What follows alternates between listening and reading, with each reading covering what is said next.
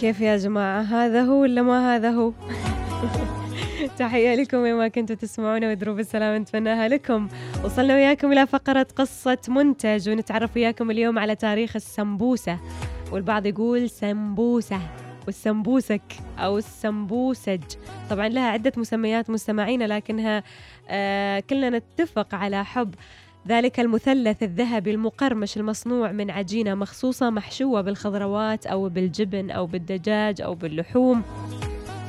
السمبوسة مستمعين اشتهرت آه، ويمكن آه، كثير في شهر رمضان الكريم وارتبطت وارتبطت بوجبة الإفطار والبعض يأكلها بين وجبتي الإفطار والسحور باعتبارها طبق خفيف على المعدة وشهي يمكن آه، حشوه بكل ما تريد نفسه.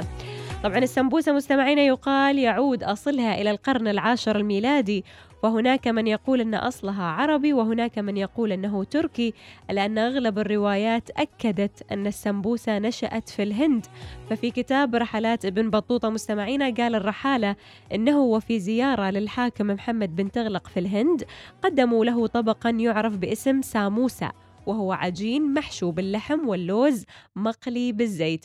وطبعا آه، مستمعينا رغم اختلاف المؤرخين عن أصل هذا الطبق الشهي ألا أنه كان للاستعمار الإنجليزي لمنطقة الهند دورا في نشره بين الدول اللي كانت تقع تحت انتداب بريطانيا.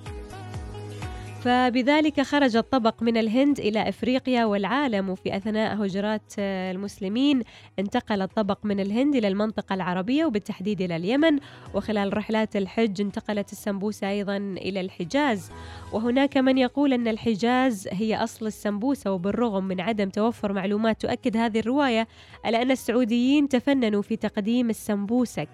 كما يسمونها إذ يزدهر في رمضان نوع سموه البف والبوف مستمعينا هو من ابتكارات أهل المدينة المنورة. تحديدا يتم حشوة باللحم المفروم مع البيض المسلوق والبصل والبقدونس ثم يتم آه، قلية حتى ينتفخ انتفاخا شديدا ثم يتم إخراجه والتهامه وكلمة بوف بالإنجليزي كلنا نعرف إنها انتفاخ الشيء. أيضا في رواية ثانية يشاع أن أصل السمبوسة المعروفة في تونس بالبريك دنوني يعود لعائلة أندلسية استقرت في تونس بعد سقوط بلادهم ولكن للسمبوسة مكانة خاصة عند دول المغرب العربي والمناطق المحيطة بها. ففي المغرب مثلا تسمى بريوات وهي أتمنى نطقتها صح اللي يسمعنا من المغرب أتمنى اللي يسمعنا واحد مغربي ويعرف آه، اسم السمبوسة. بيراي بيرايوات وهي واحدة من الأكلات الأكثر شيوعا هناك محشية باللوز والمكسرات ومقلية بالزيت. وفي الجزائر الجزائر مستمعينا تعرف باسم البورك.